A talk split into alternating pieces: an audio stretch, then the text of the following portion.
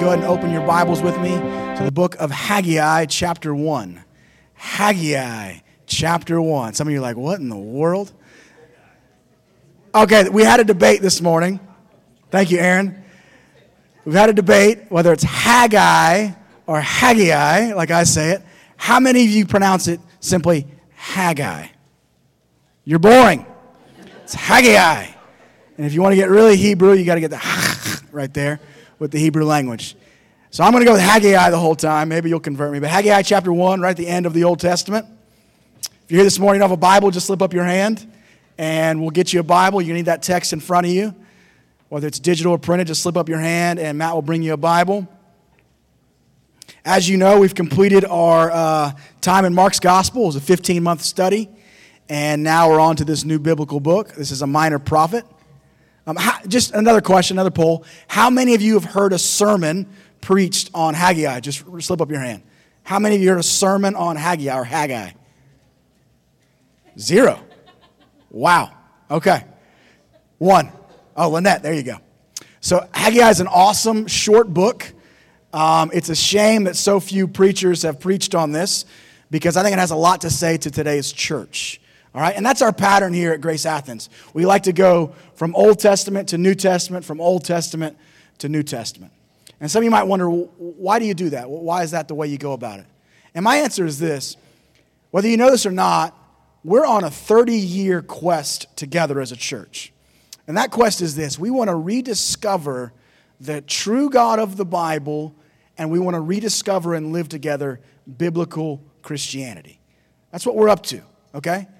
The church of today, I believe, needs that right now with all of its current failures, with all of its different versions of Christianity. I've said many times, I'm not interested in conservative Christianity or progressive Christianity. I'm interested in biblical Christianity. What is Christianity according to Jesus and the scriptures, the prophets and the apostles? And that's why we go Old to New Testament, okay? It's not because we want to be Bible nerds. Okay, I've never been accused of being a nerd. Um, I do like heady things. Nerds are cool, but we're, not looking to be Bible nerds. Okay, it's because we want to have a living encounter with the God of the Bible. That's why we do this. Okay, and so that's what's going to take us into Haggai this morning. Uh, let's read the two opening verses. I only got two verses for you this morning, and it's going to be a bit of history so we know what we're looking at. Um, so let's look at uh, chapter 1, verse 1. Reads this.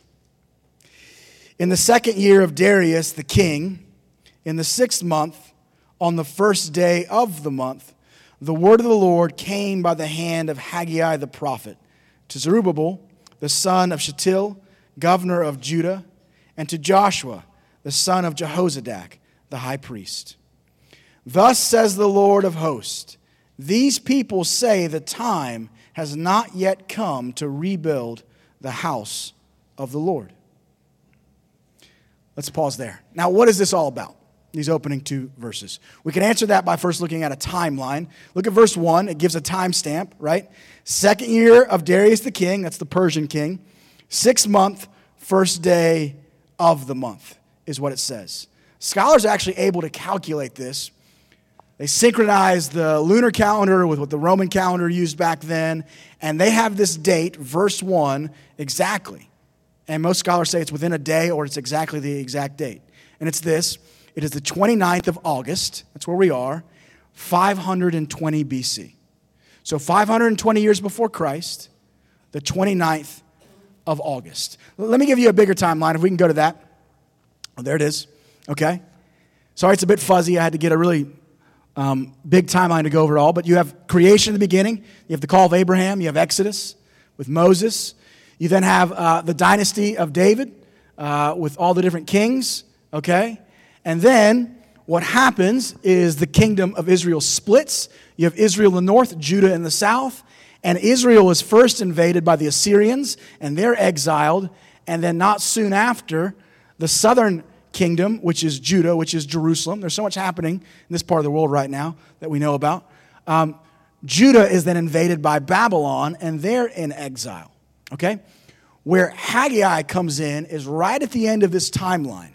They've come back from Babylon. They're no longer in captivity, but Jerusalem has been totally destroyed by these invaders. And now they have to come back and rebuild the temple. So you have um, Haggai as one of the last books of the Old Testament. That's where we are. Now, I, maybe it's just maybe just me. I've always wondered what happened between the end of the Old Testament and the beginning of the New Testament. There's 400 years right there between your two testaments where the Bible records no history, no prophet, nothing. What happened during that time? Well, since you asked, I'll answer. Okay? It's 400 years. After the Babylonians came the Persians, and they ruled Israel for 200 years. It was, this would be 532 BC to 332. Okay? And during that time, 200 year reign, the Jews had relative peace, relative prosperity. And then, if you remember from world history, Alexander the Great rises up. And he conquers, he's from Greece. He conquers so much of the world, including the Persians.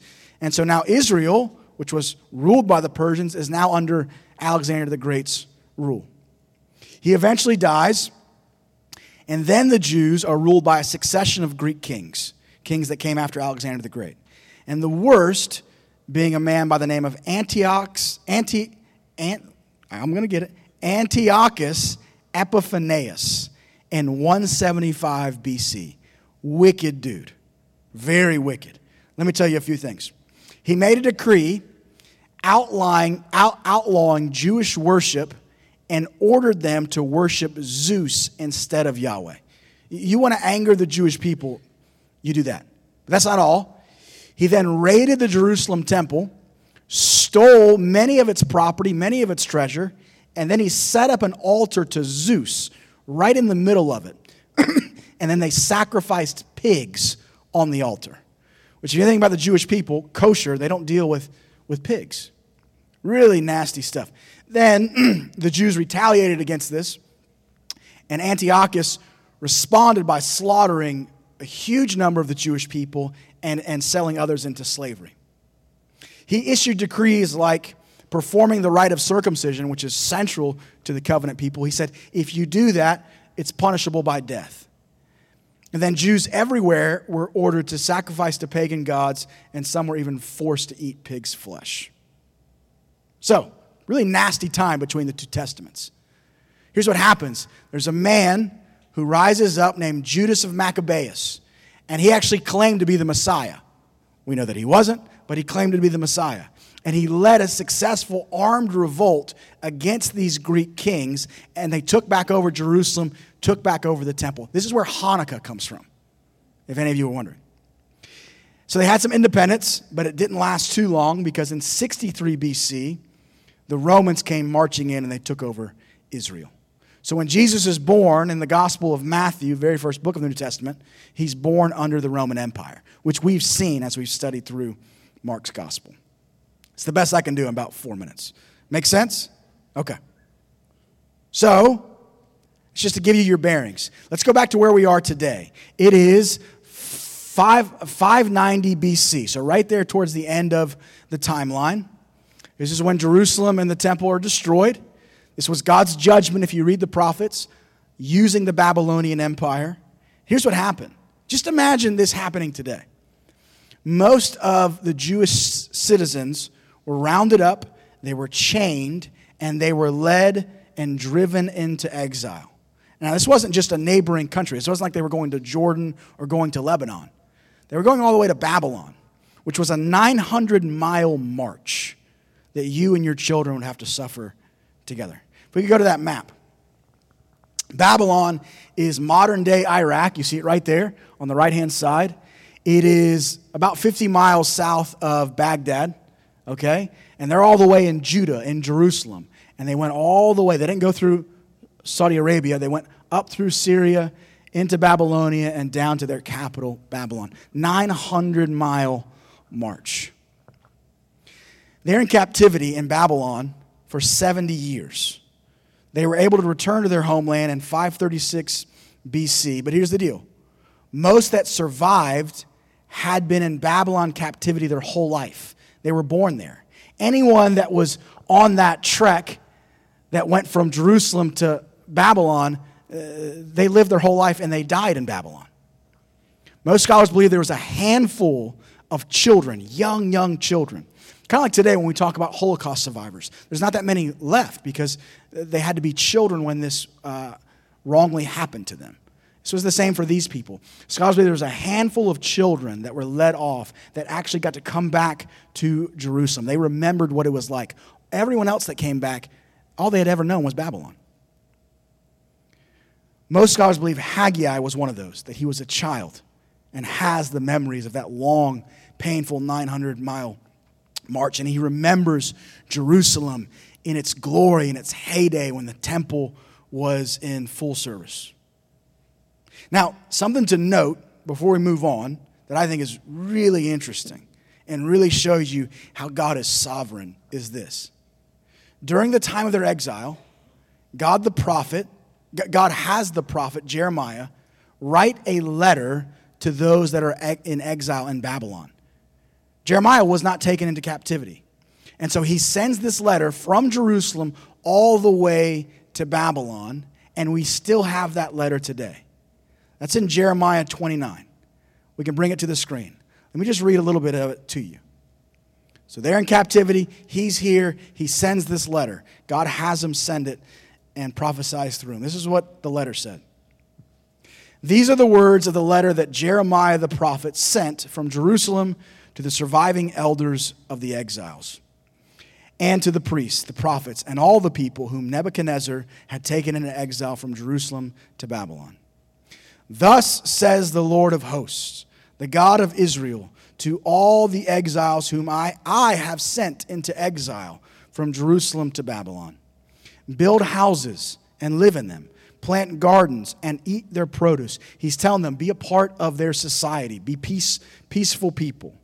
But then God says at the end of this letter through Jeremiah, if we can go to that, he says this For thus says the Lord, when 70 years are completed for Babylon, I will visit you, and I will fulfill to you my promise and bring you back to this place.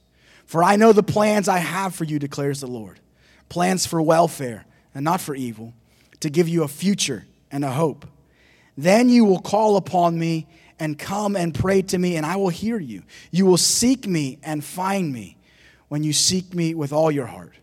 I will be found by you, declares the Lord, and I will restore your fortunes and gather you from all the nations and all the places where I have driven you, declares the Lord. I will bring you back to the place from which I sent you into exile.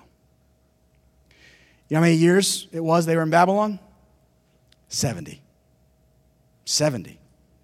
God prophesies through this prophet the exact amount of years that they would be in exile. And now he's bringing them home. But he's bringing them home with a divine project. There's a project, an assignment he has in mind. Remember, when the Babylonians invaded Jerusalem, they destroyed the temple completely. God was sending them back now to rebuild it.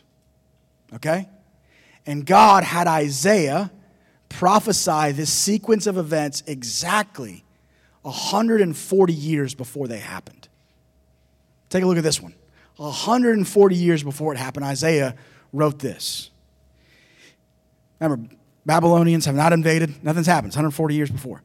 He writes this Who says of Jerusalem, She shall be inhabited, and of the cities of Judah, they shall be built, and I will raise up their ruins? Who says of Cyrus, He is my shepherd, and he shall fulfill all my purpose, saying of Jerusalem, She shall be built and of the temple your foundation shall be laid. I'm telling you, the Old Testament is fascinating. By the way, you ever done a Bible check? Two thirds of your Bible is the Old Testament. Fascinating stuff. You can learn a lot about God there. Isaiah mentions a man named Cyrus. You saw it right there in the text. Who is Cyrus? Well, God alerts Isaiah 140 years in advance of the future king that God is going to use to fulfill his purpose to bring his people back. This man hasn't even been born yet. Cyrus doesn't exist. And yet, God knows in God's eternal mind that he's going to raise up Cyrus. He wasn't even a Babylonian king, he's a Persian king. And God, through a series of events, is going to use him, and they're going to invade Babylon, take it over, and now he will be in charge of the Jewish people, Cyrus. Calls him by name. 140 years in advance. You know, we have one of the earliest copies of the prophet Isaiah in the Bible Museum. This is real history. Isaiah mentions by name in the 28th verse. And that's what happened. Cyrus became king of Persia. They took over Babylon.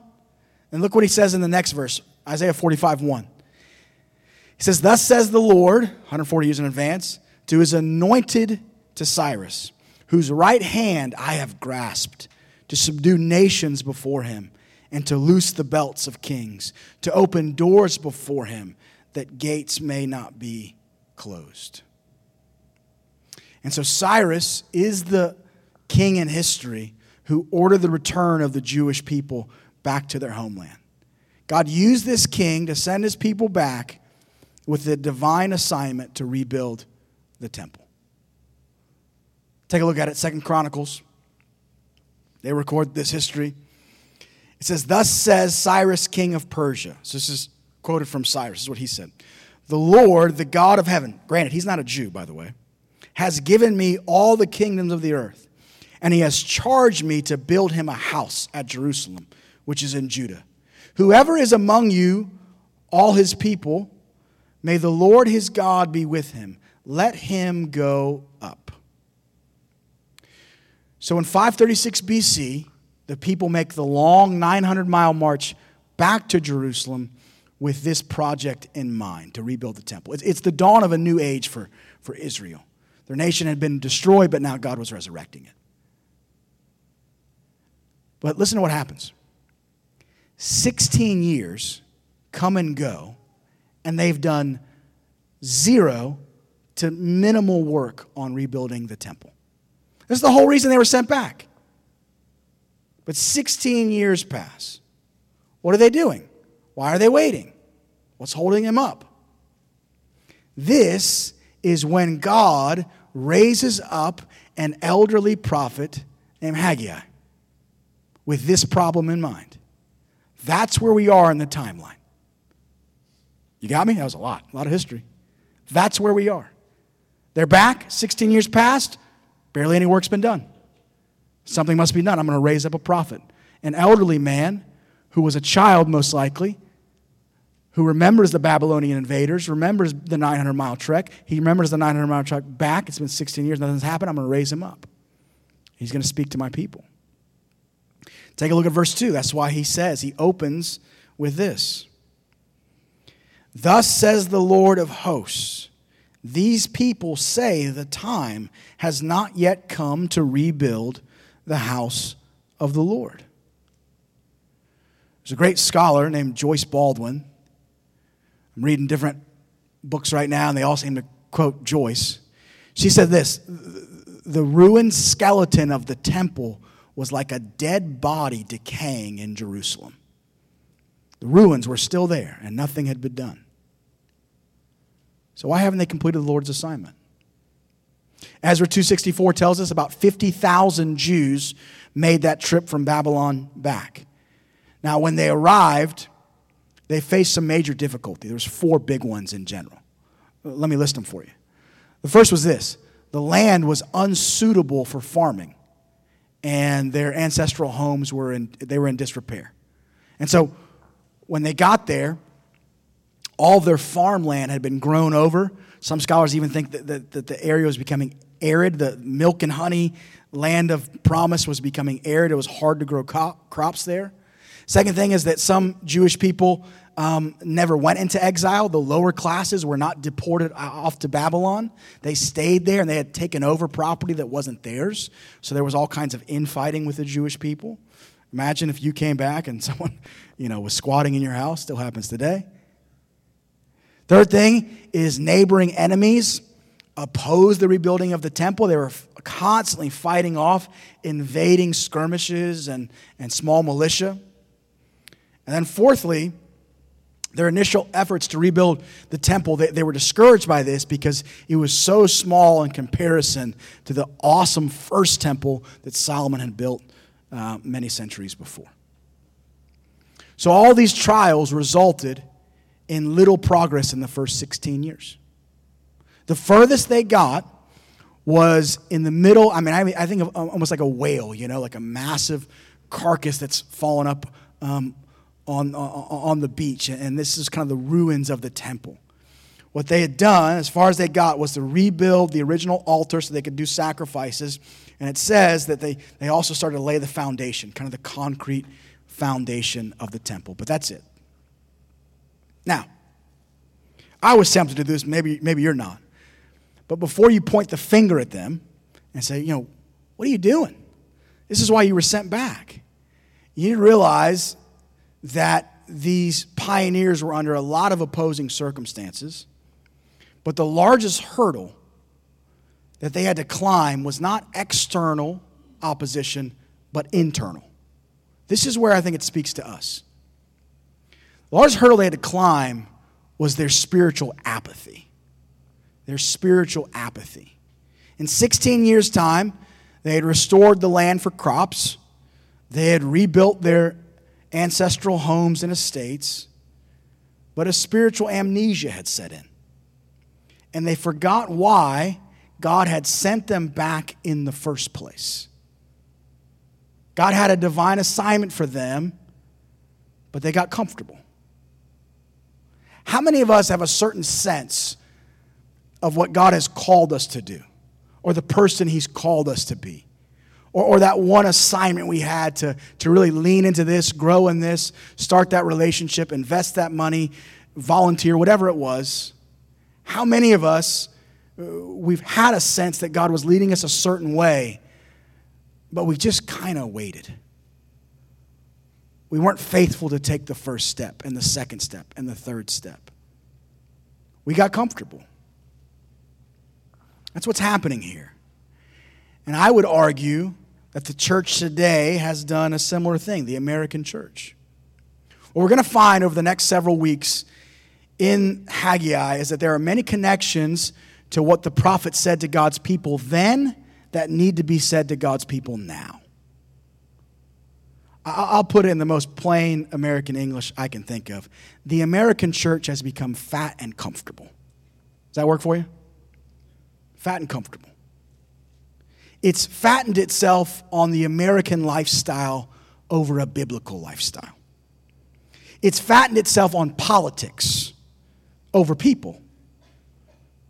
I mean, how much during COVID were politics put above people in the American church? You were judged by whether you had a vaccine or didn't have a vaccine, whether you wore a mask or didn't wear a mask. When we look back, it was ridiculous. We were acting like children in the American church during that time. The American church has fattened itself on shallow sermons over, sub- over substance, on money over miracles, or on moral failure over mission. There isn't a week that doesn't go by, it seems like post COVID, where another church leader has fallen from their position. And I think if we really step back and take a look at this, historically, it's this the American church, we've got more money and more equipment, more platform and technology, more programs and more influence than the church has ever had in its history. But why so little fruit? When, when you compare the American church to other churches around the world and you see the explosive growth and mission and sacrifice and, and all the different things, it's striking. Ones that have far less resources than we have. The American church, not all churches, but in general, the American church has become way too comfortable. The American church, I believe, needs a prophet like Haggai to set us back on track. That's what he did back then. That's what I'm hoping he'll do today to remember why we're here in the first place. That's what God did with him back then. Verse 1 again. In the second year of Darius the king, in the sixth month, on the first day of the month, the word of the Lord came by the hand of Haggai the prophet. God raised up a prophet. This is what he does. And I believe that God wants to raise up Grace Athens. I, I believe as a prophetic witness to a decaying American church. If you want to know, man, what's your real vision, you know, John? What, what, what are you really hoping to happen over the next 10, 20, 30 years? I'm hoping that our church becomes a witness of what it means to really follow the scriptures and the Spirit. That's what I want. That we wouldn't get caught up in money or programs or politics over people, that we would not be perfect. We are sinners, but by God's grace, we would be able to witness to the true ecclesia, the true church that Jesus had in mind when he birthed it at Pentecost. And we'd be a faithful witness. We're not going to be the biggest, we're not going to have the most money, we're not going to have the most influence. I want us to be faithful and fruitful, pure, and walking in God's power. That's what I, I want the church of Acts they weren't perfect, but they were faithful. And so we need God to stir in us so that we can witness to other churches that maybe have fallen fallen off the way of God. We can witness to them a better way, a more biblical way. That's why I want us to be a word and spirit church that takes 30 years, that long 30 year trek through all of Scripture, so that we really rediscover the true God of the Bible, the true gospel according to Scripture, so that we might be a biblical church and live out biblical Christianity. That's why our project is what it is. It's my conviction that the church, the American church, doesn't need more money, more programs, or more influence. They need more of God. They need a group of humble men and women who are willing to return to the living God of Scripture and Spirit. Amen? James, Jesus' brother, talks about don't just be hearers of the word, but also be doers of the word. Hear and do God's word. And that's what I want us to be. Our, our role, make this really clear, our role is not to change the world. I don't, I, you won't see that in Scripture. You won't see that kind of main biblical message to go change the world. That's become some hot topic in today's world. Millennials really grabbed onto it, but even the millennial church has grabbed onto it. Our role is not to change the world. I believe what we need to do is first change ourselves, change the church to witness to a different world, the world of the kingdom of God, where Jesus is Lord and I am not. I believe when the church becomes the true church, the world will look in and see something that they're interested in. You go back, you read Acts, you read the early church, they weren't going around trying to change the world and get everyone into their churches. They were going around in the power of the Spirit and the love of Jesus, and people said, Something's different here. They welcomed women and gave them positions of real leadership. They clothed the naked. They went into prisons.